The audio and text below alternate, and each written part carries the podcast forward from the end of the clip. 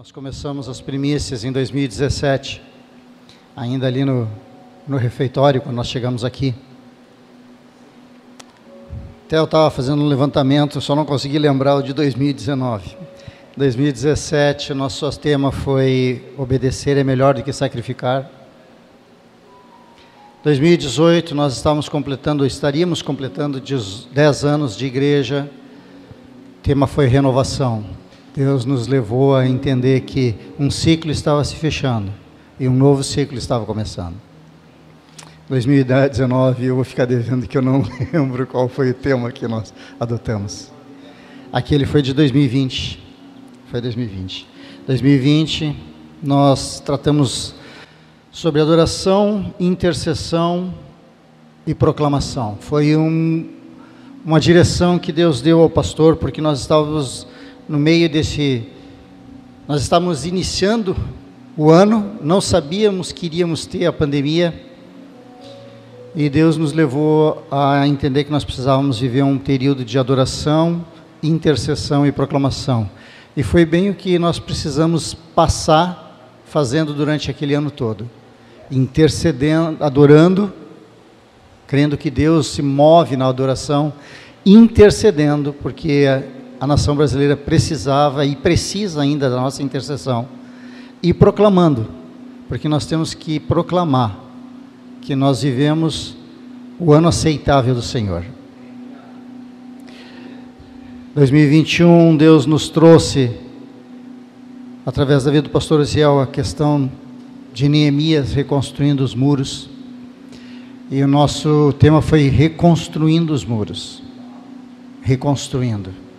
Tanto que o pessoal da, da administração da dança teve, final do ano, final do ano passado, uma mostra onde o tema base foi Reconstruídos. Depois de um ano, nós passando, proclamando esse tema, nada mais profético do que nós declararmos que a obra do Senhor está concluída no Senhor, na nossa vida. Amém? E esse ano, então, o nosso tema é sejam firmes e constantes. Uma outra palavra, uma outra, versi, uma outra versão diz sejam firmes e inabaláveis e sempre abundantes. A palavra nos chama a nós termos uma vida firmada, inabalável ou constante. Ou seja, nós não somos jogados de um lado para o outro, nós perseveramos. E aí sim, sempre abundantes. Ok, beleza. Mas sempre abundantes no que, pastor? Então eu vou ler para vocês o versículo inteiro. 1 Coríntios 15, 58. Portanto, meus amados irmãos, não precisa abrir se você não quiser, eu vou ler ele para você. Portanto, meus amados irmãos, sejam firmes, inabaláveis e sempre abundantes na obra do Senhor sabendo que no Senhor o trabalho de vocês não é vão. Nós somos chamados a sermos firmes e inabaláveis na obra do Senhor. Firmes e inabaláveis na obra do Senhor. E aí eu pergunto para vocês, já estou pregando, queridos. eu pergunto para vocês, o que é a obra do Senhor. Abram comigo a Bíblia, por gentileza, Isaías 61. Uma passagem muito conhecida, mas que ela nos traz alguns ensinamentos nesta noite.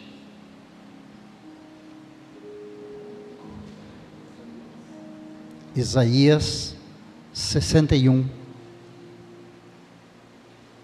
nós vamos pegar só os primeiros três versos, versículos.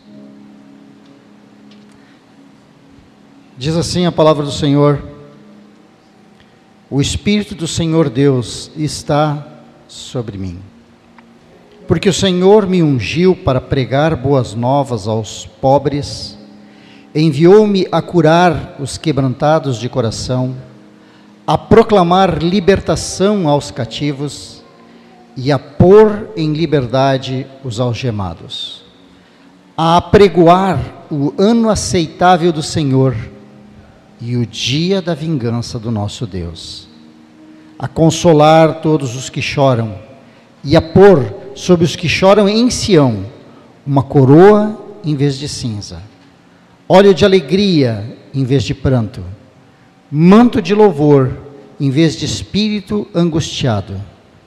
E eles serão chamados carvalhos de justiça, plantados pelo Senhor para a sua glória. Queridos, embora minha vontade fosse ministrar sobre essa passagem, tá? Não é sobre ela que eu vou falar nessa noite. Ela é para nós apenas entendermos o que, que é a obra do Senhor. Nós conhecemos essa passagem como ela sendo aplicada a Jesus, e é fato, e é fato que o profeta, quando proclamou essa palavra, ele se referia ao cumprimento dela na vida de Jesus. Mas ela não se restringe ao Senhor Jesus. Porque o Senhor Jesus mesmo disse que as obras que eu faço, outras maiores vocês farão, porque eu vou para o Pai. Amém? Ah, eu pensei que não tinha mais ninguém aqui. Se Jesus disse isso, essa palavra se refere a nós também, porque ele disse que todo aquele que aceitasse, ele enviaria, quando ele fosse para o Pai, ele enviaria o, enviaria, enviaria o Consolador, e o Consolador estaria conosco todos os dias até a consumação dos séculos. Então, o Espírito do Senhor Deus está sobre mim. Sim, quando o profeta falou, ele se referia a Jesus, mas hoje eu posso proclamar isso com total liberdade, porque o Espírito do Senhor Deus está sobre mim. Quem pode levantar a mão comigo ao Senhor e dizer isso? Amém? Então, o Espírito do Senhor está sobre ti também, querido. Ele está sobre ti. A mesma palavra que vale para o Senhor, vale para mim e vale para ti. E é por isso que nesta noite eu não quero pregar sobre ela, apenas quero usar ela como referencial. Mas eu quero pedir que você abra a sua Bíblia então, na carta aos Romanos, capítulo 12, onde nós vamos iniciar. E agora eu vou pedir para você fazer mais um esforço. Eu não estou desmerecendo as orações que foram feitas, mas eu preciso levantar um clamor diante de Deus. Então eu quero que você estenda a sua mão aqui para frente. Assim como diz o nosso apóstolo Hermínio, que a sua oração junto comigo possa nessa noite arrancar de dentro de mim até mesmo aquilo que eu não estou preparado para falar. Porque eu quero colocar a minha vida na presença do Senhor nessa noite, para que Ele possa usar-me para falar a mim e, se possível, a você. Pai amado, em nome de Jesus, nessa noite eu me coloco diante de Ti e eu digo, Senhor, usa o Teu Espírito Santo, Senhor, para ser misericordioso com a Tua igreja. Ó Senhor, transforma a minha vida num instrumento da Tua vontade.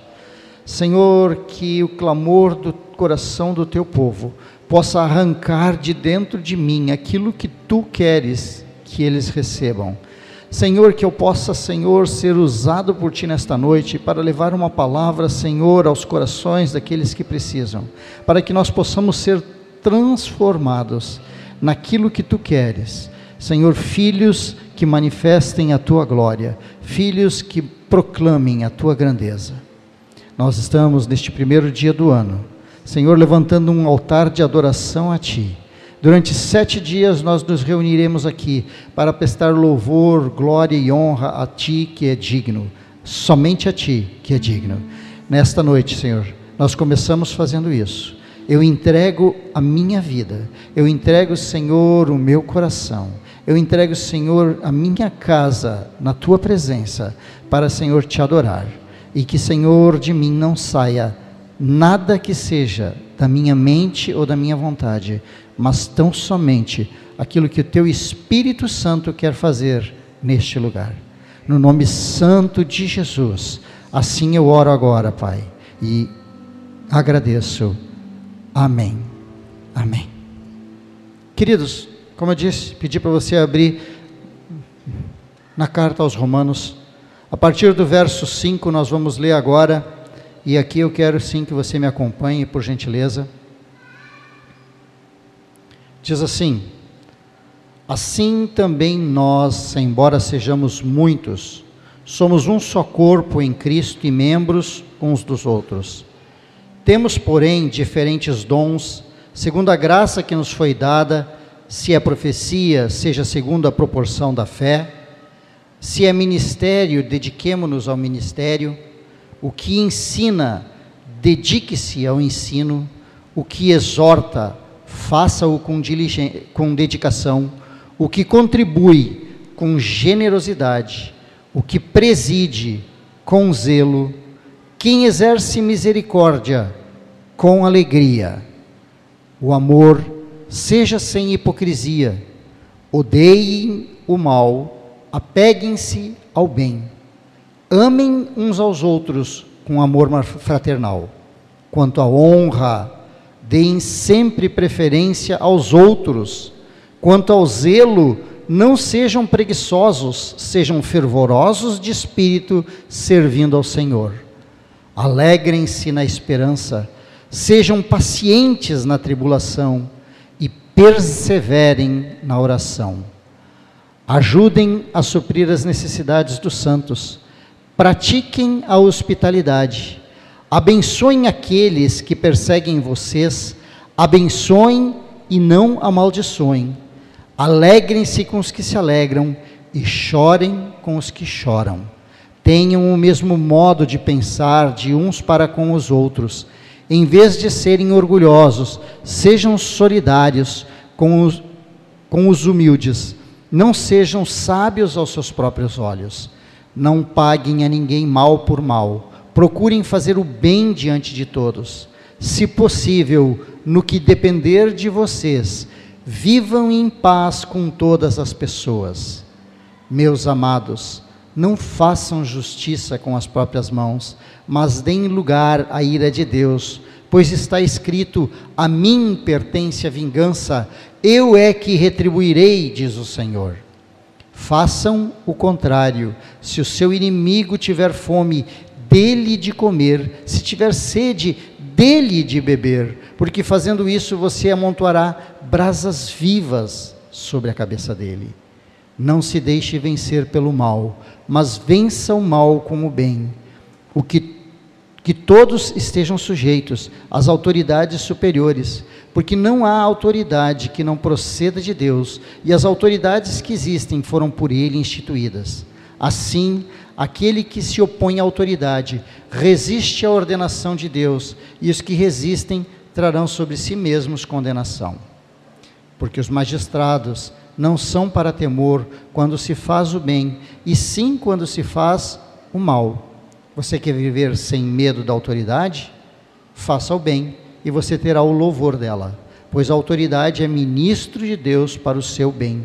Mas se você fizer o mal, então tenha medo, porque não é sem motivo que a autoridade traz a espada, pois é ministro de Deus, vingador para castigar quem pratica o mal.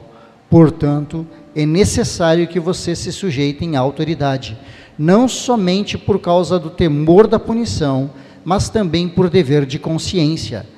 É por isso também que vocês pagam impostos, porque as autoridades são ministros de Deus, atendendo constantemente a este serviço. Paguem a todos o que lhes é, o que lhes é devido, a quem tributo, tributo, a quem imposto, imposto, a quem respeito, respeito, e a quem honra, honra. Não fiquem devendo nada a ninguém, exceto o amor de uns para com os outros, pois quem ama o próximo cumpre a lei. Amém? Bah, queridos, quando o pastor Ziel pediu que eu desse abertura a essas primícias. Eu nem lembrei que ano passado fora eu também. Quem me lembrou foi a minha esposa que perguntou para mim, não foi tu que abriu ano passado as primícias? Eu disse, é, foi. Mas, quando o pastor comentou, logo não lembrei. E eu fiquei até temeroso sobre o que, que nós iríamos falar aqui, sobre o que, que Deus iria me mostrar. E eu creio que Deus me trouxe a esse texto a partir de Isaías 61. Porque o motivo de nós sermos chamados a uma firmeza, a uma constância, a uma abundância é na obra do Senhor. E nós não temos um referencial claro da obra do Senhor a não ser todos os evangelhos. E eu não vou ler os evangelhos aqui na íntegra com vocês. Primeiro, que não teria como. Né? Para um culto isso seria inviável. Mas daí o Espírito Santo me levou a Isaías 61, onde o profeta declara aquilo que caiu ou recaiu sobre os ombros de Jesus. E enquanto que eu lia, até, vou dizer assim, até essa semana, a minha visão é de que esse versículo se aplicava a Jesus somente. a partir dessa semana é que eu comecei a ver que não. A obra do Senhor, ela continua através de nós.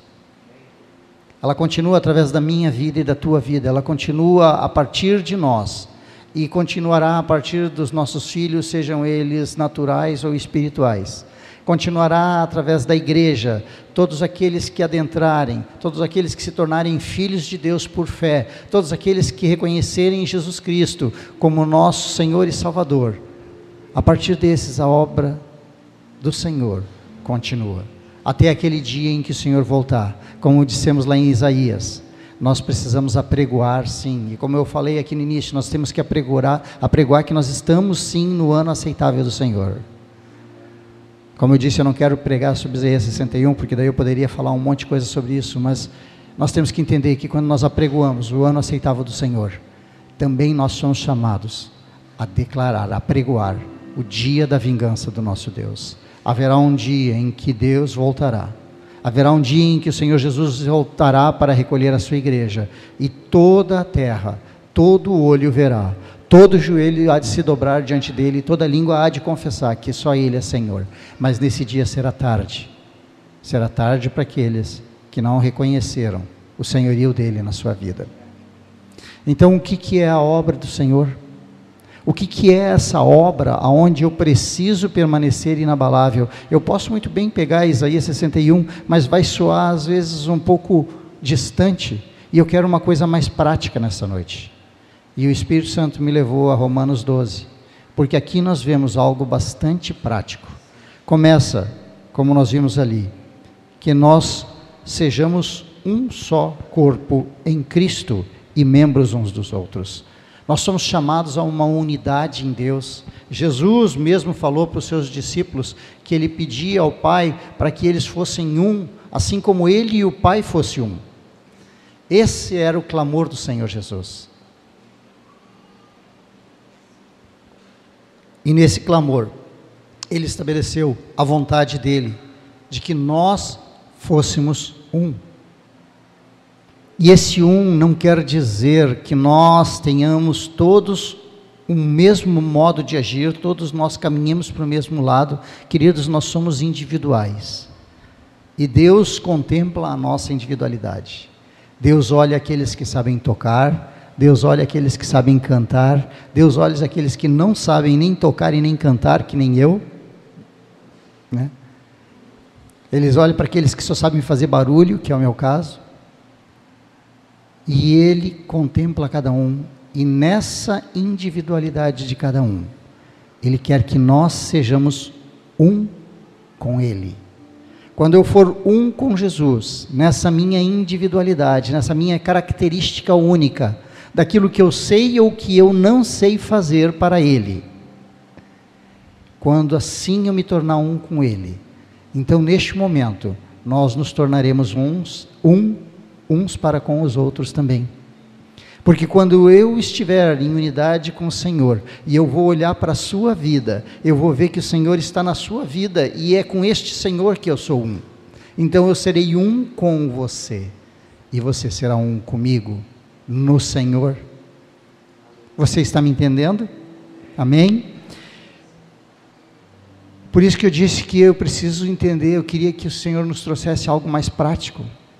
E aí a gente começa a pensar, tudo bem, pastor, mas isso é uma coisa assim que a gente não consegue, não sabe como fazer. E ele traz as dicas, ele começa: temos diferentes dons, segundo a graça que nos foi dada. Os dons é que vão nos conduzir. Eu não sei fazer nada. Até tentei tocar violão, até tentei aprender. Tá? Mas meu filho sabe que quando eu tento tocar o violão, eu desafino mais do que eu toco. É, em compensação, ele tem aprendeu o violão muito menos tempo do que eu e ele toca muito melhor do que eu, porque esse é o dom que Deus deu para ele. Mas nessa diferença de dons, Deus nos usa. Ele diz: quem tem a profecia, seja segundo a proporção da fé. E aqui, profecia, nós temos que trazer bem claro isso, queridos, para que nós não entendamos profecia como vaticínio ou como predição do futuro. Embora no passado, no Antigo Testamento, nós encontramos isso dentro da palavra de Deus, embora ainda o espírito de profecia, que é o próprio Senhor Jesus, ele se manifesta a partir da vida da igreja, às vezes trazendo uma palavra de revelação, sim. Toda vez que nós encontramos profecia como dom atuante na igreja, ela está vinculada à fé e ela está vinculada com a própria palavra do Senhor. Então, quem profetiza é aquele que declara a palavra do Senhor. Você declara a palavra do Senhor na sua vida? Você faz uma oração ao Senhor declarando a palavra do Senhor na sua vida? Ah, pastor, mas como assim fazendo, declarando a palavra do Senhor da minha vida? Então eu vou dizer para você, Deuteronômio 11, 11, diz que a terra que vocês vão possuir é terra que o Senhor Deus tem dado a vocês de águas e de. É, como é que é o termo certo que ele usa lá? Deixa eu lembrar. Deuteronômio 11, 11, eu vou ter que ler para vocês porque eu preciso continuar com esse texto. Diz assim: a terra que vocês tomarão posse é a terra de montes e vales, que bebe a água da chuva dos céus. É terra da qual o Senhor seu Deus cuida. Os olhos do Senhor Deus, do Senhor, Deus de vocês, estão sobre ela continuamente desde o princípio até o fim do ano. Então, Deuteronômio nos fala que Deus se preocupa com a terra e ele se preocupa conosco também. Ele nos dá uma terra na qual Ele se deleita em nos abençoar. Assim também, quando nós proclamamos a palavra do Senhor, quando nós profetizamos, nós estamos declarando isso.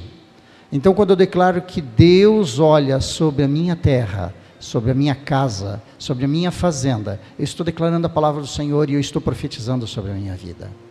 Quando eu me levanto e eu digo que a minha casa, eu e a minha casa, servimos ao Senhor. Eu estou profetizando o que a palavra diz, porque a palavra diz isso. Ah, mas isso foi Josué que falou? Sim, foi Josué que falou. Mas tudo, tudo, tudo, tudo, tudo, tudo que foi escrito, diz Romanos, Romanos 15, 4. Tudo que antes foi escrito, para o nosso ensino foi escrito, para que pela paciência e consolação das Escrituras nós tenhamos esperança. Então, se a Escritura traz consolação e, e esperança, então nós temos que entender que a profecia ela tem essa, ela tem essa mesma finalidade. A, em Coríntios 14, 1 Coríntios 14, 3 diz assim: Mas o que profetiza fala aos homens para edificação, exortação e consolação. Não é isso que as Escrituras fazem na nossa vida? Edificação, exortação e consolação. Então, quando a Bíblia fala em profecia, ela fala aquilo que nós declaramos da palavra de Deus sobre a nossa vida ou sobre a vida dos irmãos. Eu posso profetizar apenas com versículos bíblicos, eu posso pegar salmos e sair profetizando na vida dos meus irmãos, eu posso estar orando e profetizando. E fazer isso na proporção da fé. A minha fé em Deus é que vai levar a termo essa profecia. O que é, aquele que se dedica ao ministério, qualquer que seja, e aqui nós temos que entender que ministério não é título, não é título honorífico, não é função sacerdotal, não é ocupação no escalão da igreja. Ministério é serviço. Serviço. Ah, mas o meu ministério é bater de porta em porta, tentar recolher de, é, ofertas das pessoas, montar cestas básicas e levar lá no bairro, no fundo do bairro onde eu moro. É ministério. Ele diz que quem faz isso tem que se dedicar, se dedicar a esse ministério. Entenda que se você tem uma direção de Deus, Deus está chamando você a se dedicar a ela. Não fuja dela, não abra mão dela, não desista dela. Entenda que por mais cansativo que possa parecer, tá? É Deus que vai levar adiante. Você só precisa é descansar nos braços dele. Muitas vezes nós cansamos, porque quando nós estamos desempenhando o ministério que o Senhor nos deu, nós começamos a fazer, nós começamos no espírito, como diz as escrituras, e queremos terminar na carne. Nós começamos no espírito, onde Deus nos conduz e nos leva, mas queremos terminar na força do nosso próprio braço. E aí nós cansamos. Por quê? Porque nós, ao longo do caminho, nós esquecemos que quem nos sustenta e quem nos leva em frente e quem nos dá a vitória é o próprio Senhor. Aquilo que nós começamos a ler um, antes lá, a minha unidade com Ele. Enquanto que eu for um com Ele, eu vou ter dele tudo o que eu preciso. Ele continua: aquele que ensina, dedique-se ao ensino.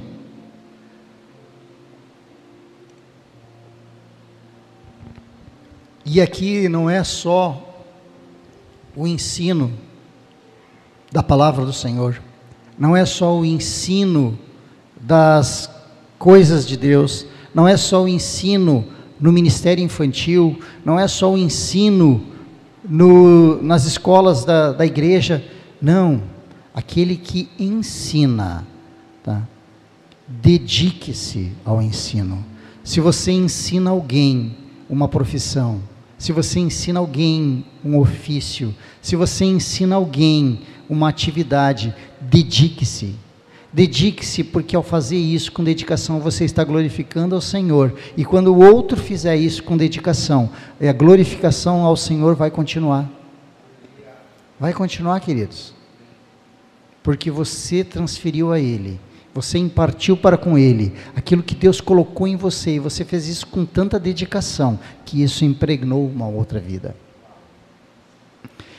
Ele diz ainda: o que exorta, faça com dedicação.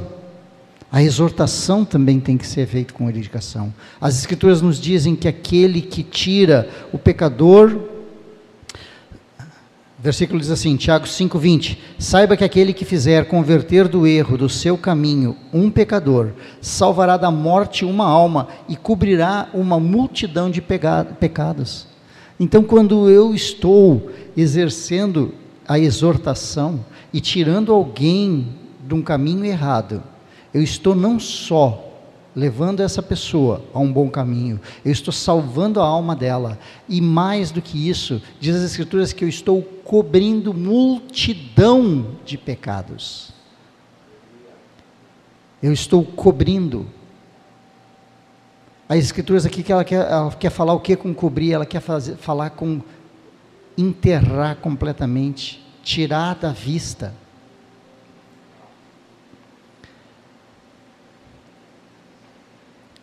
Aquele que contribui, faça com generosidade. Nós somos chamados a contribuir. Nos cultos, nós somos chamados a contribuir. Muitas vezes nós ficamos até um pouco desconfortáveis. Ou porque o dinheiro que nós temos é contado para as contas, ou porque a gente não trouxe dinheiro, ou porque a gente fica chateado porque todo culto fala sobre dinheiro. Queridos, a Bíblia fala mais sobre dinheiro do que sobre qualquer outra coisa. Ela fala mais sobre dinheiro do que sobre qualquer outra coisa. Deus é o dono do ouro da prata? Sim, Deus é o dono do ouro da prata. Deus precisa do meu e do teu dinheiro? Não, ele não precisa do meu e do teu dinheiro. Mas ele estabeleceu uma instituição na terra, porque a igreja é uma instituição criada por Deus. Deus só criou duas instituições, queridos. Ele criou a família no Gênesis e Jesus Cristo criou a igreja. E a igreja não foi criada com os apóstolos, querido. Jesus não era seguido pela igreja, a igreja não existia enquanto Jesus estava sobre a face da terra. A igreja passou a existir quando Jesus subiu aos céus. Quando o Espírito Santo foi derramado, a igreja passou a existir. Até então, a igreja não existia formalmente. Mas Jesus já estava estabelecendo ela. E quando ele fala, quando ele quando ele instituiu a igreja, ele sabia que a igreja precisaria caminhar nesse mundo, e nesse mundo ela caminha como? Conforme as coisas nesse mundo andam. Sem dinheiro ninguém faz nada. É por isso que nós ofertamos, para que a igreja possa continuar caminhando neste mundo, manifestando o reino de Deus, manifestando o que Deus quer que nós sejamos: luz no meio das trevas, sal em meio a uma geração corrompida. O que preside, faça com zelo. Queridos, é interessante, porque quando a gente olha assim, a princípio, preside, faça com zelo, é uma coisa tão normal. Só que se nós pararmos para analisar o que quer dizer a palavra zelo, a palavra zelo quer dizer quando a gente tem cuidado acentuado com algo próprio ou de outro cuidado acentuado. Então, zelo é ter cuidado acentuado. Só que nas Escrituras, o zelo nunca é usado com sentido próprio. Mesmo Jesus, quando ele expulsou os vendilhões do templo, diz as escrituras que os discípulos se lembravam, se lembraram que as escrituras diziam: "O zelo da tua casa me consumirá". Jesus estava zeloso pela casa de Deus. Por quê? Porque era a casa do pai. Ele estava preocupado com o cuidado das coisas do pai, não dele. Não dele. E ele nos deixou este ensino. Nós temos que nos tornar preocupados com as coisas dos outros, com as coisas de Deus, não com as minhas próprias. Não é a minha vontade, não é o meu desejo, não é o que eu quero, o que eu preciso, não é o que eu busco, o que eu corro atrás. Isso não tem importância nenhuma, isso vai ficar o dia que eu partir que pode ser ainda hoje. Embora eu não queira, com certeza minha esposa também não, ela está balançando a cabeça lá. Mas tudo aquilo que a gente corre atrás, fica. Fica. Agora, aquilo que a gente corre para o Senhor, isso nos acompanha. Isso nos acompanha. E é nossa garantia, é nosso como é que eu vou dizer? É, é o que nós poderemos apresentar diante do Senhor quando lá nós chegarmos. Aquele que exerce misericórdia com alegria. Ah, fechando um pouquinho. Ele fala presidir com zelo. Então, quem preside, nunca preside algo para si mesmo, preside para os outros. A gente tem, a gente está cansado de ver, né? homens e mulheres querendo galgar os altos postos, sejam eles dentro de empresas, sejam eles dentro de estruturas governamentais, sejam eles dentro da política, para que eles possam presidir e eles mandar. É meu, é eu, sou eu. Só que isso não é presidir com zelo. Isso pode ser no máximo presidir, tá? Eu diria que é presidir com vaidade, com orgulho e com arrogância, mas Vamos deixar só por presidir. As Escrituras nos chamam para presidir com zelo. Então, se alguma coisa cair nas tuas mãos, querido, onde você tem responsabilidade, onde você tem que conduzir, liderar, entenda que você faz isso em prol do outro, não de você. No dia em que você fizer em prol de você mesmo, ou no dia em que esse sentimento brotar no seu coração, tá? Entenda que você deve rejeitá-lo com a maior brevidade, porque foi isso que surgiu no coração de Lúcifer antes de ele se tornar Satanás. Porque as Escrituras nos dizem que o seu coração se encheu de orgulho. O que exerce misericórdia, faça com alegria. E o que é misericórdia, queridos?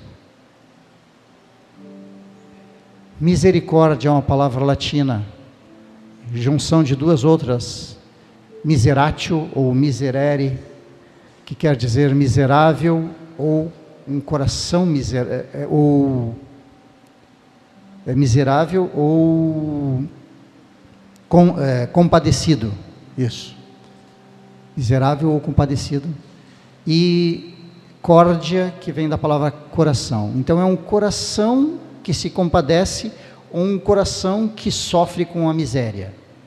Qualquer um dos dois significados são mais são apropriados para essa palavra misericórdia. Então, quem exerce misericórdia, ele antes de qualquer coisa precisa ter um coração que se inclina para as necessidades e para o sofrimento do próximo. Ele se inclina por atender aquilo que o próximo precisa.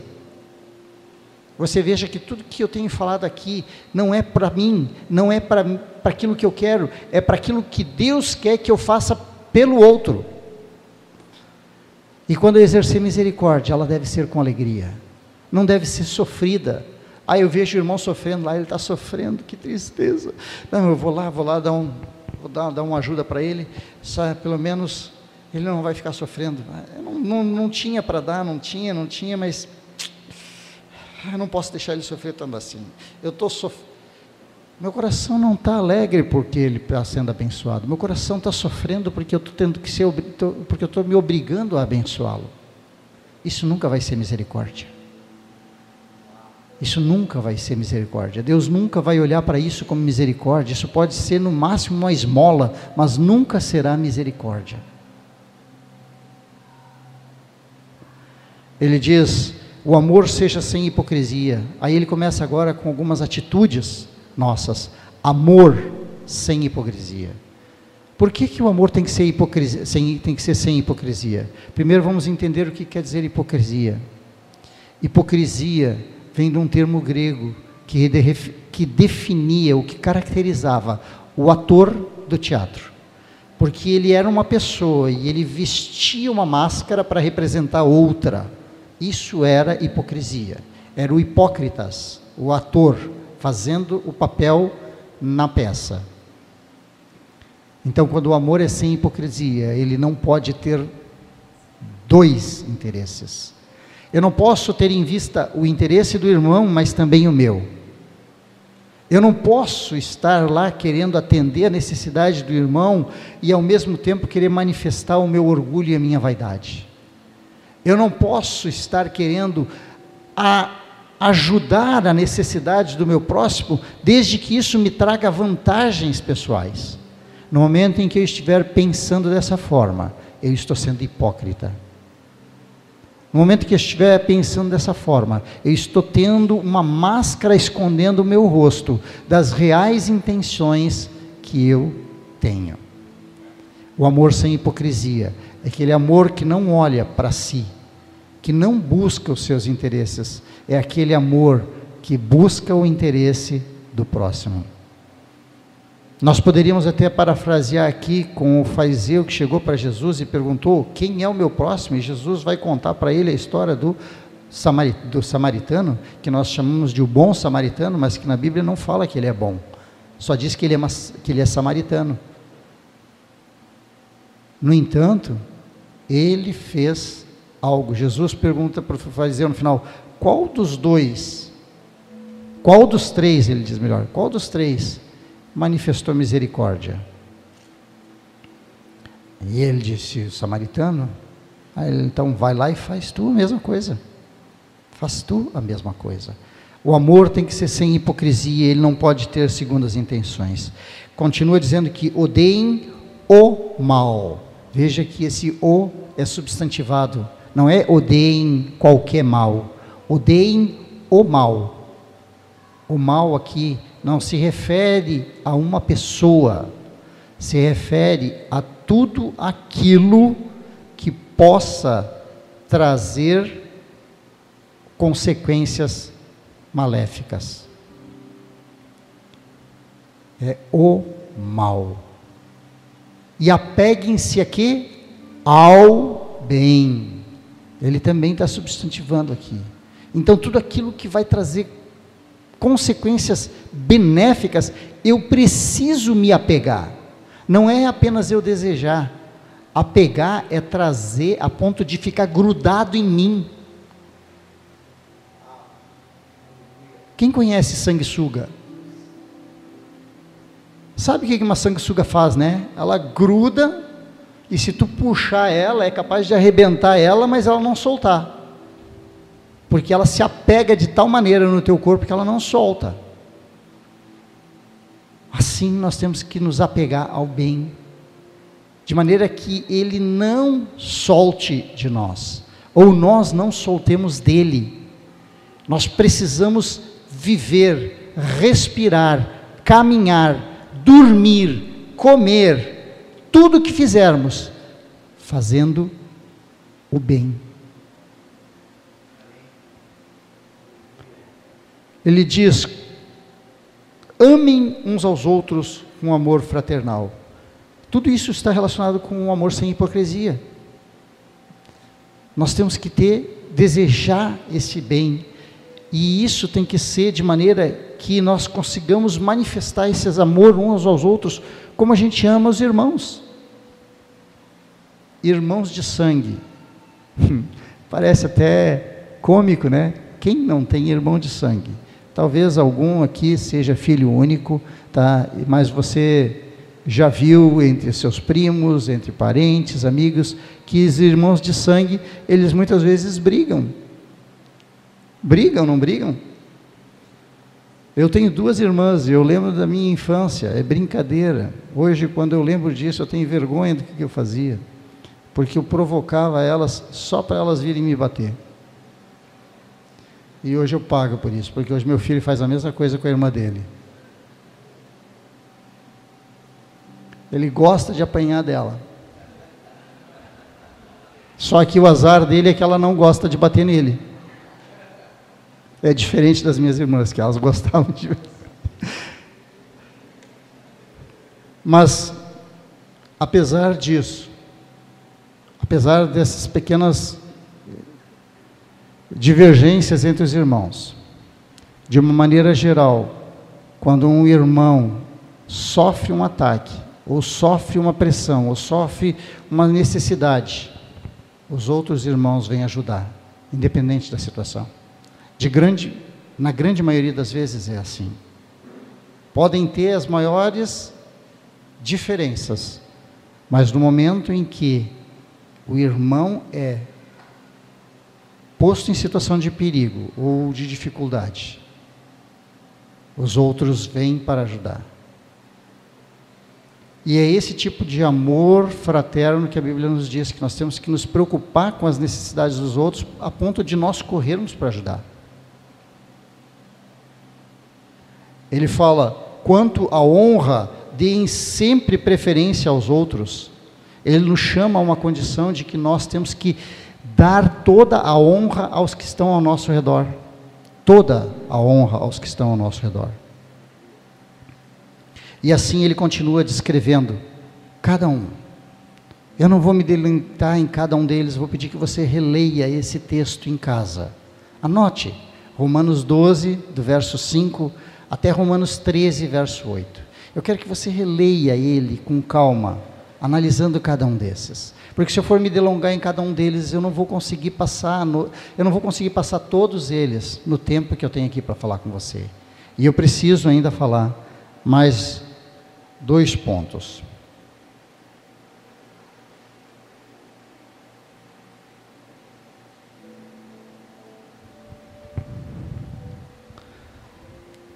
Primeiro é que não paguem a ninguém mal por mal, procurem fazer o bem diante de todos. Se possível, no que depender de vocês, vivam em paz com todas as pessoas. Não façam justiça com as próprias mãos, mas deem lugar à ira de Deus.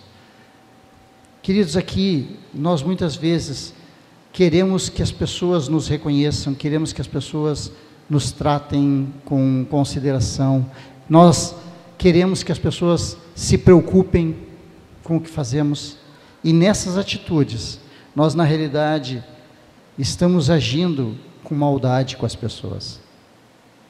Maldade? Como assim com maldade? Porque quando nós queremos essas coisas, queridos, nós não estamos preocupados com o outro, nós voltamos para nós mesmos, nós voltamos para as nossas preocupações e para os nossos interesses. E aí nós estamos fazendo, pagando mal, porque nós estamos sendo hipócritas no nosso relacionamento.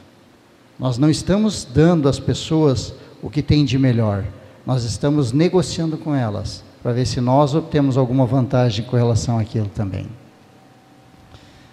E as Escrituras nos dizem que nós não devemos pagar a ninguém mal por mal. Mas tem aqueles, pastores, que nos fazem mal. Pastor, tem aqueles que querem tirar o meu emprego, tem aqueles que querem me dar uma rasteira, tem aqueles que querem tomar o meu lugar, tem aqueles que querem que eu seja mandado para a rua porque eles querem chegar na, na posição que eu ocupo na empresa. Ainda assim, as Escrituras dizem que nós não devemos pagar ninguém mal por mal. Nós não devemos visar o nosso próprio interesse, nós devemos visar o interesse dos outros. Ah, quer dizer que então que eu vou ter que deixar ele, vou ter que pedir para ir embora, deixar ele tomar meu lugar? Não, você não tem que pedir para ir embora. Você tem que fazer o que as Escrituras dizem lá no verso 20. Se o teu inimigo tiver fome, dá-lhe de beber, se tiver sede, dá-lhe de comer, se tiver sede, dá de beber, porque fazendo isso você amontará brasas vivas sobre a cabeça dele. Você vai estar abençoando ele. E na bênção que você promove na vida dele, Deus pode mover e Deus pode transformar essa pessoa, porque é a Deus somente que pertence a vingança. Ele é que retribui. Nós muitas vezes pensamos em retribuir as pessoas, e ao fazer isso, nós estamos entrando pelo caminho da injustiça. E no momento que nós nos tornamos injustos, nós deixamos de ser filhos de Deus e nos tornamos novamente filhos do diabo. Pastor, pegou pesado agora, filhos do diabo? Sim. Sim. Porque Jesus disse para os fariseus: vocês fazem as obras que o pai de vocês é acostumado a fazer. Ele é ladrão e mentiroso desde o princípio. Ele é o pai da mentira. E aí os fariseus subiram nas tamancas, usando o nosso linguajar de hoje em dia. Não gostaram nada de ouvir isso. Mas, queridos, o que Jesus estava dizendo é: quando vocês agem com injustiça, vocês deixam de ser filhos de Deus e vocês passam a ser filhos do diabo. É simples assim. Não tem meio termo. Não tem meio termo. E o outro ponto que eu preciso falar com vocês ainda é o início do verso 13 com relação às autoridades. Diz assim: que todos estejam sujeitos a autoridades superiores, porque não há autoridade que não proceda de Deus, e as autoridades que por ele foram instituídas, e todas as autoridades que existem foram por ele instituídas. Assim, aquele que se opõe à autoridade resiste à ordenação de Deus, e os que resistem trarão sobre si mesmo condenação, porque os magistrados não são para temor quando se faz o bem, e sim quando se faz o mal. E aqui a autoridade, queridos, tem que ser entendido como toda e qualquer autoridade. As Escrituras não fazem distinção sobre autoridades seculares e autoridades eclesiais. As Escrituras não fazem diferença sobre autoridade que se sujeita a Deus e a autoridade que não se sujeita a Deus. As Escrituras não fazem distinção entre autoridade que foi obtida mediante uma consagração ou autoridade que foi obtida mediante voto. Toda e qualquer autoridade procede de Deus. Lá, pastor, e aí, como é que a gente faz? Está cheio de autoridade aí que não vale um tostão furado. Concordo, concordo com você. O fato de existir homens e mulheres que não desempenham uma autoridade segundo a vontade ou o querer de Deus não invalida o fato de que toda autoridade procede de Deus. Toda autoridade vem de Deus, foi por ele instituída, porque ah, Deus nunca é pego de surpresa, querido. As coisas não acontecem porque ah, mudou agora algo, Deus tem que criar algo novo.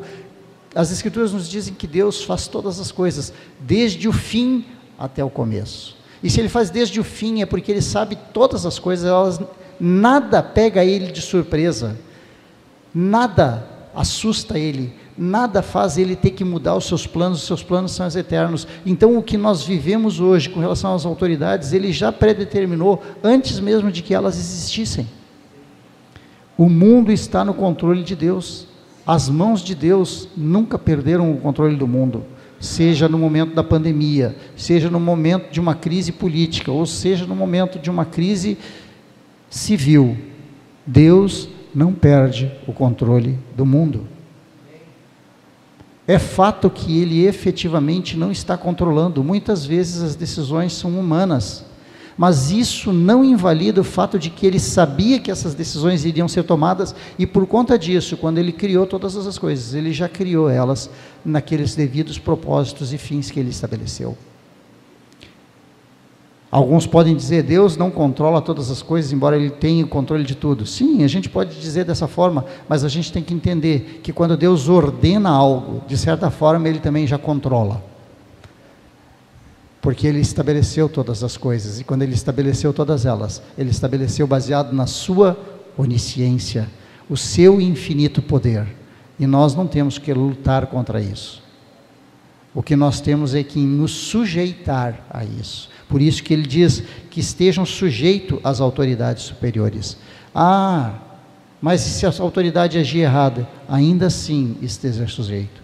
Você não é obrigado a concordar com ela. Você não é obrigado a aceitar as coisas erradas que ela faz. É para isso que o verso anterior lá fala, o trecho anterior fala sobre não pagar o mal por mal.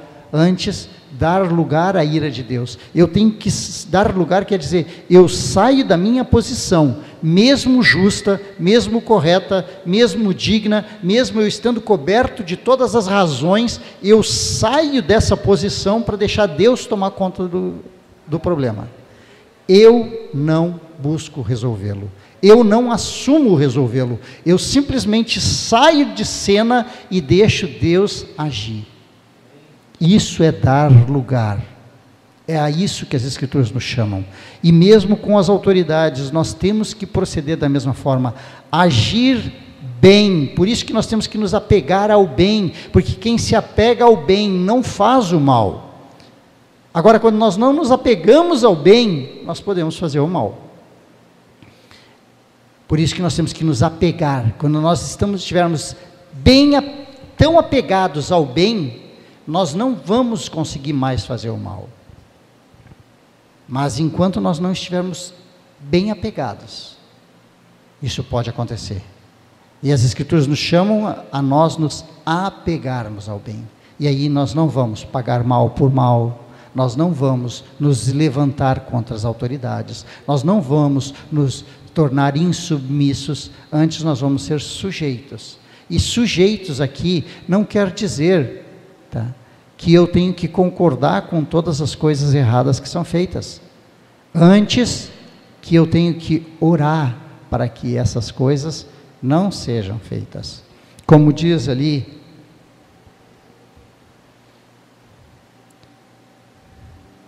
se você fizer o mal, então tenha medo, porque não é sem motivo que a autoridade tem espada.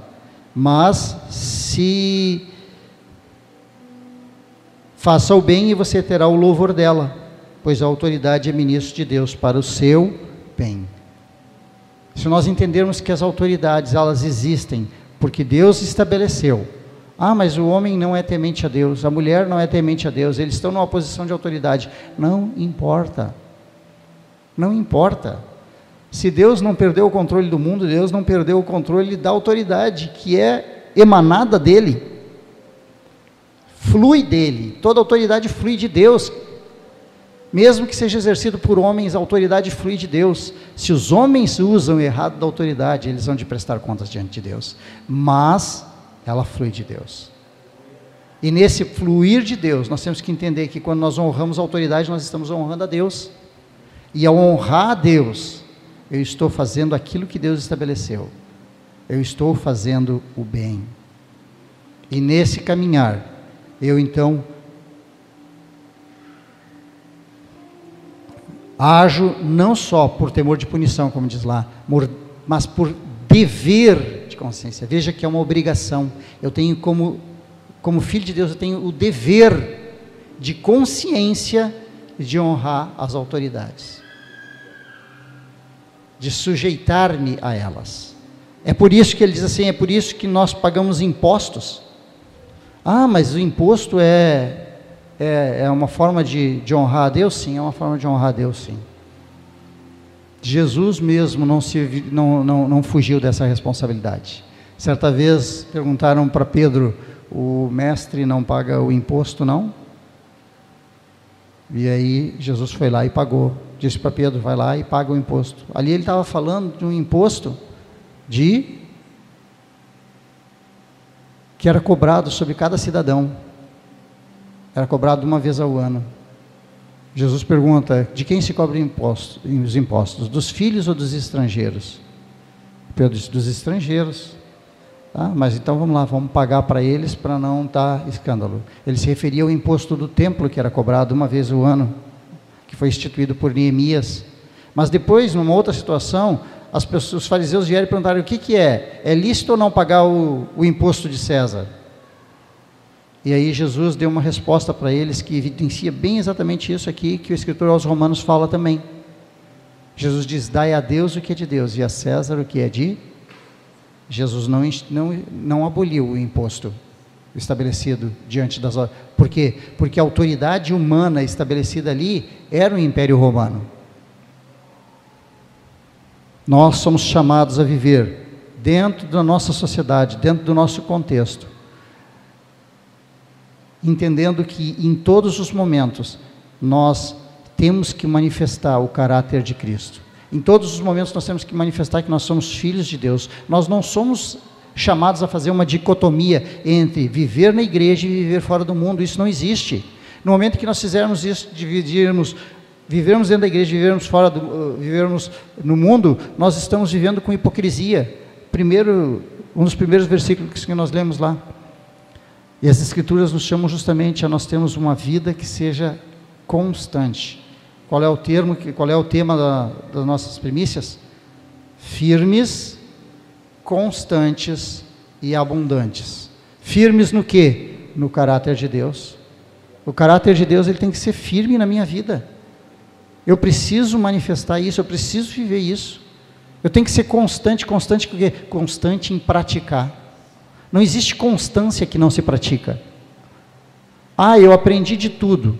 Ok, você pratica o quê? Eu não pratico nada, então você não tem constância em nada. Constância só existe praticando. Quem não tem constância, quem não pratica não tem constância. Vou tomar um exemplo. Quem ora uma vez no mês, uma vez na semana, quem ora uma vez a cada, cada três dias, isso não é constância. Às vezes eu sou assim inconstante. E isso não é para justificar. Isso não é para que você me olhe como espelho e queira fazer que nem eu também, orar duas, ficar dois, três dias às vezes sem orar. Não. Porque isso não é uma coisa que eu faço todos os dias. Eu disse, às vezes isso acontece. Por que, que isso acontece às vezes? Porque infelizmente eu também tropeço. Enquanto que Cristo não vier buscar, eu não estarei perfeito. Mas até lá eu busco ser constante. Eu busco orar todos os dias. Eu busco caminhar com o Senhor. Eu busco me relacionar com Ele. Então, constância tem que ser praticada. Assim também tem que ser praticada se apegar ao bem. Eu tenho que fazer as coisas que são que são do bem. Eu preciso ter essa firmeza e essa constância. E mais do que ser firme e constante, eu preciso ser sempre abundante. E aí agora a coisa do bicho pega. Porque abundância não é ter bastante. Ter bastante é muito. Abundância é transbordar. Abundância é ter mais do que eu preciso. E aí, se a gente voltar um pouquinho para que eu estava falando do exemplo da oração, a abundância da oração é orar mais do que eu preciso. É orar mais do que eu deveria estar orando. E aí eu disse, né? Aí o bicho pega, porque as coisas começam a ficar cada vez mais apertadas, fica mais estreito. É estreito, não é? Mas não fica, não, não fica triste, não. Jesus disse que é muitos que acertam a porta larga, mas são poucos os que entram pela porta estreita. Quanto mais estreito estiver o caminho, se nós continuarmos caminhando por ele, nós estamos no caminho certo. Amém? Então,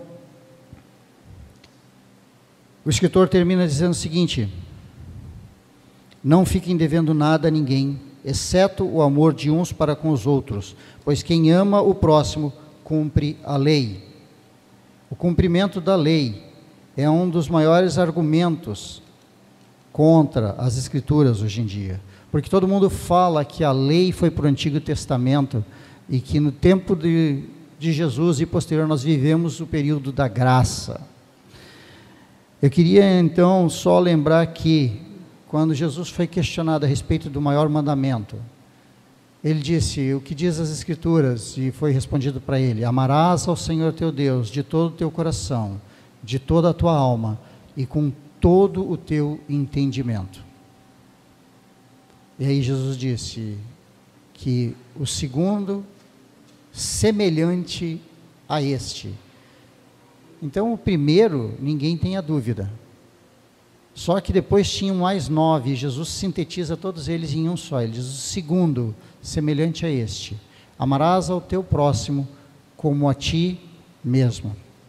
E aí ele finaliza dizendo: nesses dois mandamentos residem toda a lei e os profetas. Então, o cumprimento da lei é o amor.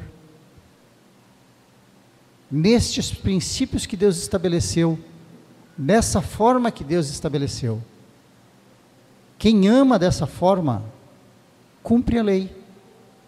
Porque a lei nada mais é do que manifestar a misericórdia e o amor de Deus. Deus é amor, sim, João diz isso, mas Deus também é justiça. Mas se Deus é justiça, por que, que Ele não faz justiça toda hora? Porque Deus não é só amor e justiça. Deus é misericórdia.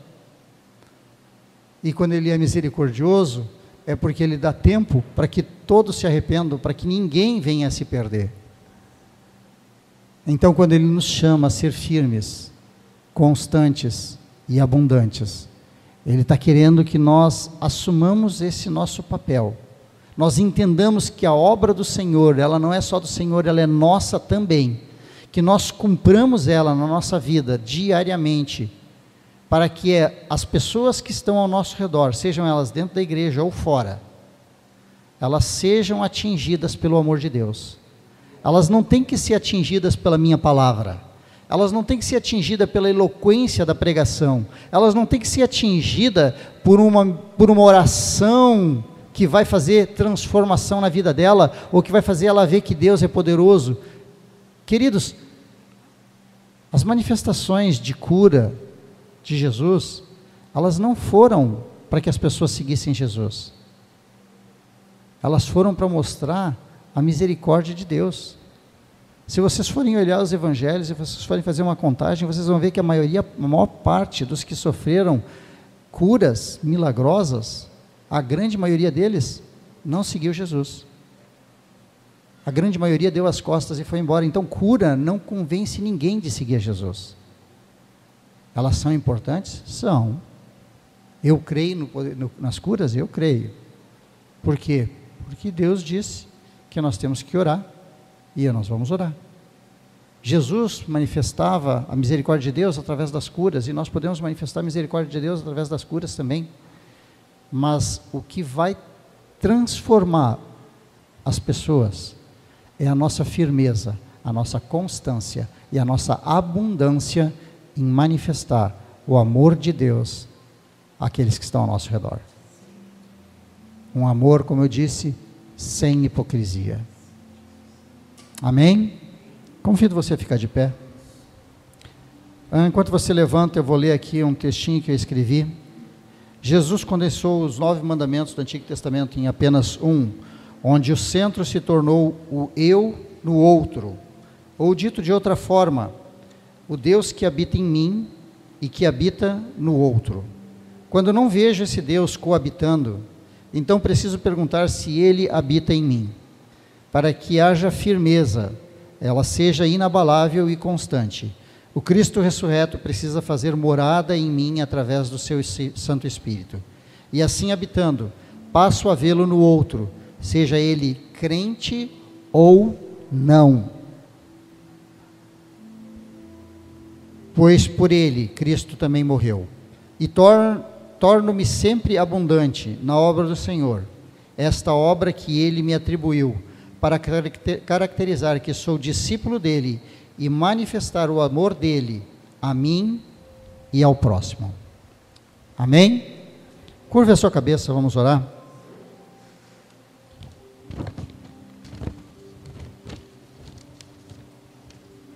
Pai amado, nesta noite nós estamos dando início às primícias que, como igreja, queremos, Senhor, entregar em louvor e adoração a Ti. Senhor, nesta noite nós começamos, Senhor, ouvindo esta palavra, onde o apóstolo Paulo traz aos Romanos, Senhor, orientações claras e diretas sobre a conduta, sobre o modo de agir, sobre aquilo que Deus tem pedido para eles naquela época e para nós nos dias de hoje. Nós temos que ser, Senhor, firmes, constantes e abundantes na obra, e esta obra precisa manifestar a misericórdia de Deus, manifestar o amor do Pai, e que nós sejamos esses instrumentos que vão manifestar a misericórdia e o amor. Senhor, que cada um dos teus filhos que está aqui nesta noite, se essa palavra, Senhor, tocou-lhe os corações, que ela possa ficar gravada que ela possa ficar, Senhor, registrada e ela incomode, realmente incomode nesta semana, para que o Senhor, Ele assuma esse compromisso contigo. Assim como essa palavra também bateu no meu coração e também me incomodou e eu sei que vai continuar me incomodando por toda essa semana e por todo este ano, porque ela é a palavra para este ano, porque é isso que tu queres de mim.